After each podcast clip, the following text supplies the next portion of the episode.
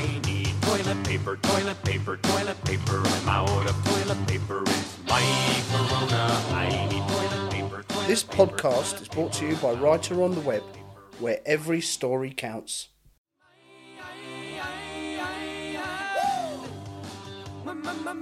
Hello, everyone. It's wonderful to have you listening again. My name is Desiree Bigharry, and I will be your host for this three part series of The Rona Made Me Do It.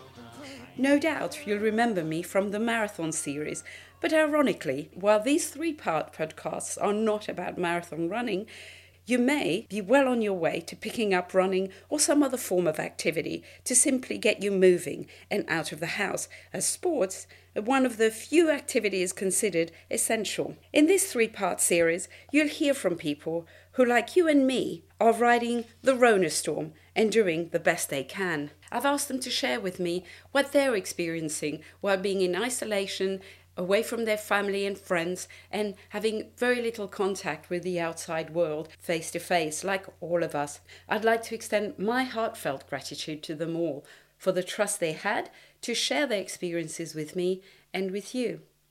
I would also like to express my sincere gratitude to the medical professionals around the world who are doing their best to look after us, and to their families who are supporting them. You are our heroes. What are the fun things to remember? Yeah. In a way, it's not funny. I was walking by a shop and there was a black man about uh, maybe he's 50 years old and he just pulled his trousers down, hold his wheelie and water everybody around him. And it's, but other people wanted to kill him. And the passerby wanted to kill him. I said, no, please. And then I thought, on top of that, I don't want to witness uh, a, a, crime. Then uh, he said, "Don't kill me! Don't kill me! I'm a, I'm, I'm, I'm not well. I'm not well." but he's probably not well. I got uh, plenty of jokes uh, sent to me by WhatsApp. Hilarious, a lot of things. But that keeps me going. What's fun is having more time to do family stuff, like reading aloud to each other, and of course, all the Rona parodies on the web. They're much better than the grim news. I'm going to sound really, really boring here, but um, my husband and I have been uh, busting out the board games. Um, so like a bit of trivia, a bit of Scrabble. We've kind of, I think, kind of reverted back to a um, a bit of a simpler life. I think because you know he's on a screen all day and so easy just to pick up your phone or laptop and just kind of be like trawling internet shopping and stuff all day because you're bored and stuff. So it's really nice just to do other things away from the screen. So we kind of, yeah, those things and music's for me has always been a huge part of my life. So I just um, dabble in a bit of songwriting and playing guitar. My daughter uh, got it in her mind that she wanted to make candles. And so we had madly done a search online to see if there were any candle supply shops open. We found one and we were able to buy some supplies. And uh, my daughter's decided that she's going to become a bit of an entrepreneur and uh, have this little candle making business of hers. So she's going to sell these, you know, these uh, soy based candles with essential oils and all that. So, if there's anything that's kept me going more than anything, aside from the great food, of course, are all these videos and those photos and those comical things that we receive through WhatsApp, on Twitter, on Facebook, and being that our family's uh, multilingual, we receive it in various languages, and they are just hilarious. They're just so funny. I love the fact that through all this adversity that people are just looking for ways how creative we are in the face of adversity to just make fun of the situation we find ourselves in. And I love laughing to that. It fills me with joy. And for those few minutes every now and then, I just have to laugh. And I think this is brilliant. Talks incessantly. He's got, there's a million things in the kid's head a million things, and he's just got to tell you. And and there's no pause in it. So you try to go. Oh, you, I'm just going to give you a, an example, give you maybe correct you, maybe give you some you know some sage as well. And he just doesn't listen. He just incessantly talks. I just listen to listen to these guys, what's going on in their heads. Um, you know, it's great. Sean is really great. We have those moments. We walk up and go, "Give me a hug," and we you know, have a bit of a hug and we have a bit of a laugh. And yeah, that's that's just a, you know a different sort of connection now. It's been really fun, but it you know it's been really interesting watching Megan come home and go five days a week. It's been really really tough and really hard, and I find that amusing because I've been doing it forever. But I see how it's it's really and it's a real change because you know I'd be coming home after a day's work and Megan to be here. Now it's oh, she's coming home to, to me, so to speak. So you know, it's, it's, He doesn't have dinner on the table. but no, hang on, hang on, hang on a sec. But I did go. We, we were running short on wine, and, and I did some shopping. and I went and I bought wine for her. And and a couple of days ago, I went and bought her the biggest cup of coffee that I could find. I don't know. I, as I said before, I don't know if my life has changed that much. I mean, I've had fun. Like I've been with the kids, and I've had this part of life. I think it's nice for George to see this part of life with the kids that I, I've gotten to experience. I guess the nice moments for me have been the, the going for walks with my daughter, but we had connections before, so it's just been nice moments and having the whole family together more often than you normally would. I think we're, we're just doing little stuff that we probably wouldn't do. My mum told the story when, when dad passed. The thing she misses that that waking noise. Uh, she goes, I didn't spend all day with your dad, but I knew he was in. You know, I knew he was watching the cricket. I knew he was in the house. And now I find that oh, look, I know that they're there, so I can pop in and you know, check them, see how they're doing. So there'd be days where I probably wouldn't see the kids at all. Uh, I'd come home from work, change, go to soccer. By the time I got back, they were in bed. So that's been good. There are so many. Um, first of all, I have been writing down every single time and myself included, I'm guilty of this. In a Zoom call, someone says, "Can you please put yourself on mute?" Or someone's walking around. Like these are instant, like just people. It's just so funny, you know, because we're all still learning. It's just cute, and you know, a lady in this webinar I joined. This lady joins. I thought she was the actual facilitator because she's just walking around and comes and checks, you know, and then goes goes away and comes and checks, and she's in a hair salon, so she's just in this like it's just the weirdest, most bizarre setup and she's like click loud loud click click click for half an hour and turned out she wasn't the facilitator the whole time and the memes have been really fun like i love the memes that are coming out they're just so hilarious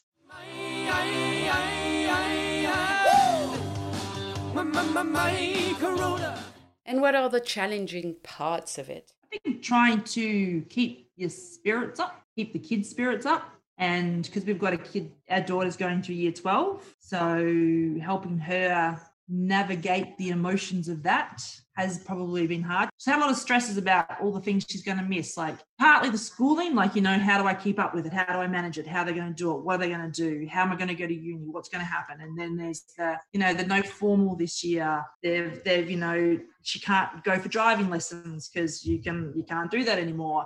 And just all those little little things that in the 18th birthday parties that you think you should experience in year 12 that you just don't get to experience now.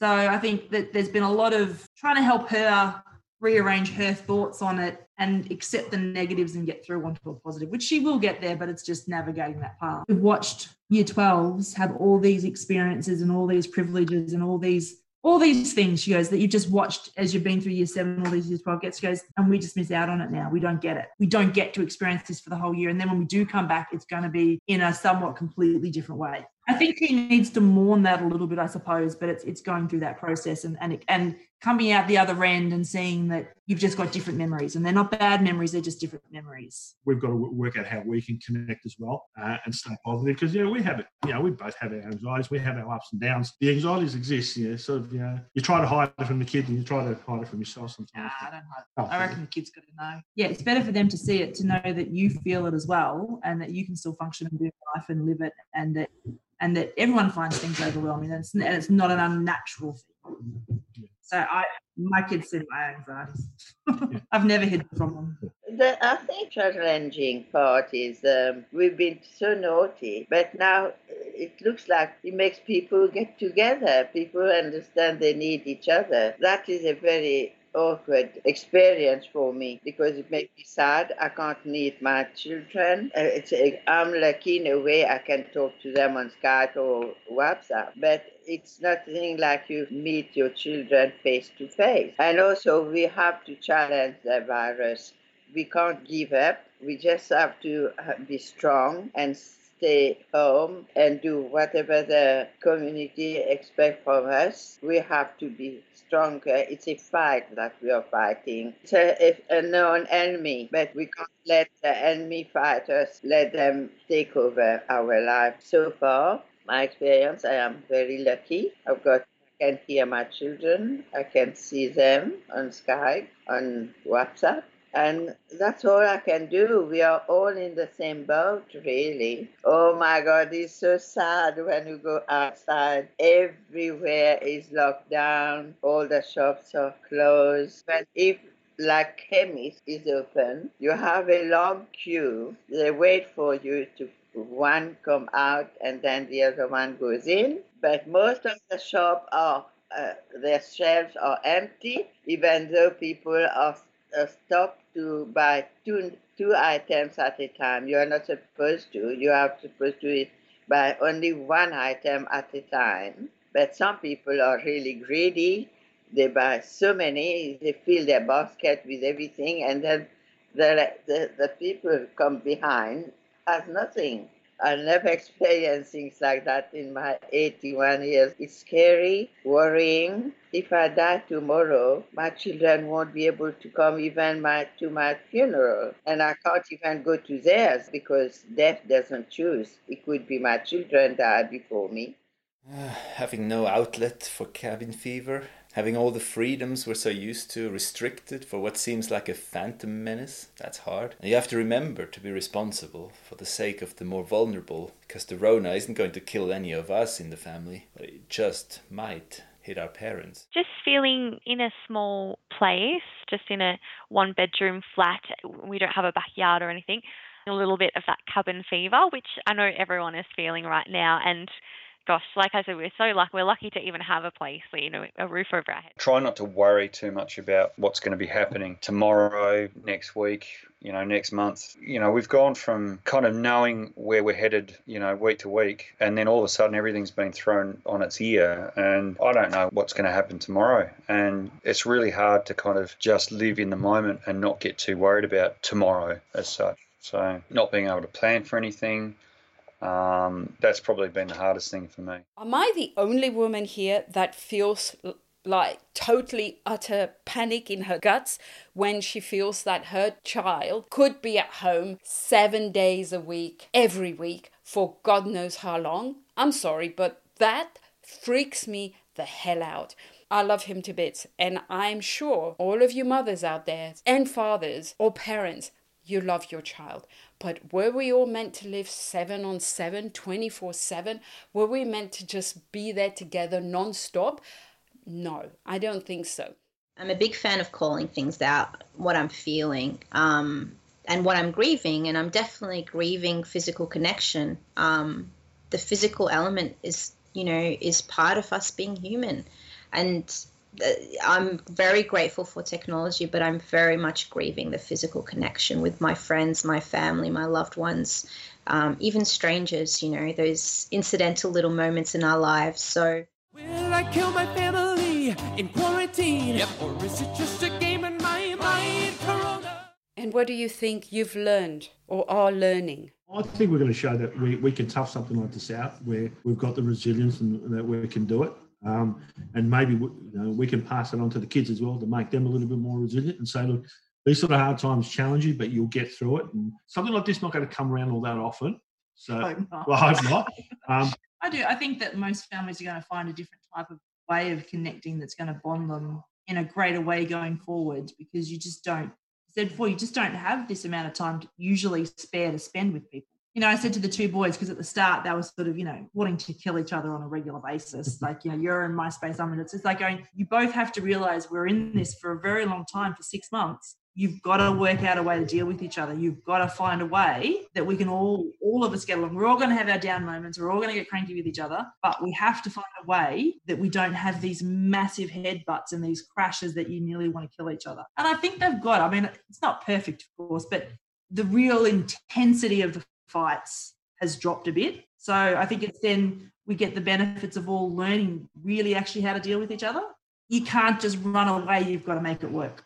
And one thing I really is that, you know, when Spencer wants to a couple of minutes of your time. I, I the thing about work, I can actually just stop the mouse and stop and do something with him. So he'll come out after a while and say, "Can we have a bit of a fight?" So we'll go in a bit of a fight, or can we have a throw? So I just learned that you just you you you go. I'll make some time now. I've got the time to make some time, and that two minutes or that five minutes is a break for me, but it's also good for them.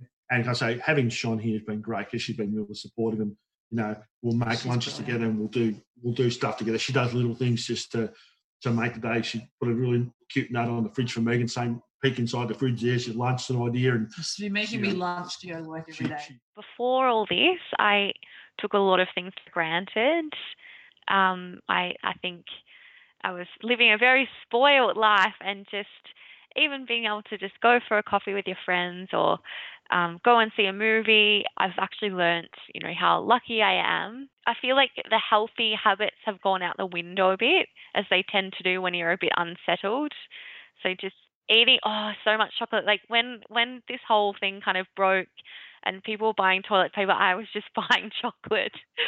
Seeing this as a as a global, there's such a global impact. I'm learning how the world has responded collectively and also individually. Yeah, that's positive. You know, what I think is the people where I live here, they all knock at your door. Are you all right? Uh, do you need anything? And we got a manager. The manager left a note on the board. If you need anything like milk, somebody might deliver the milk to you.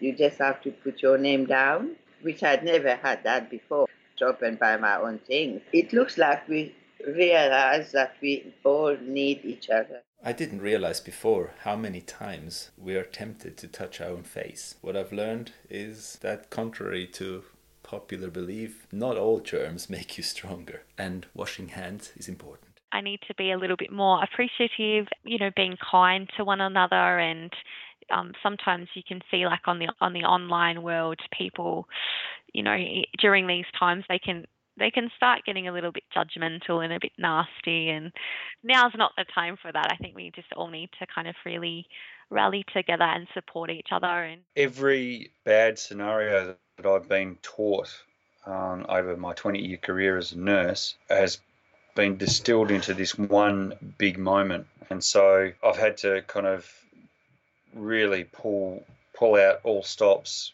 with my knowledge base and um, prepare for scenarios that I never thought I'd have to prepare for in my life. it's so easy to distract ourselves you know with a house with a you know car with with experiences all of those are taken away from us now and those that are coping um, coping better are the ones who recognize and are steady within themselves. Whereas those who haven't done that self work may be struggling a little bit more if they haven't found who out who they are and you know external to the work that they do external to the friendship circles they belong to. Who are they in all of this? What is their purpose their greater purpose? So there is so much beauty in self work and that's the work that's not valued until this moment the ugly truth of it is that we, as human beings, we're not meant to live in isolation. As human beings, we need conversation, we need contact, we need certain dynamics. We're,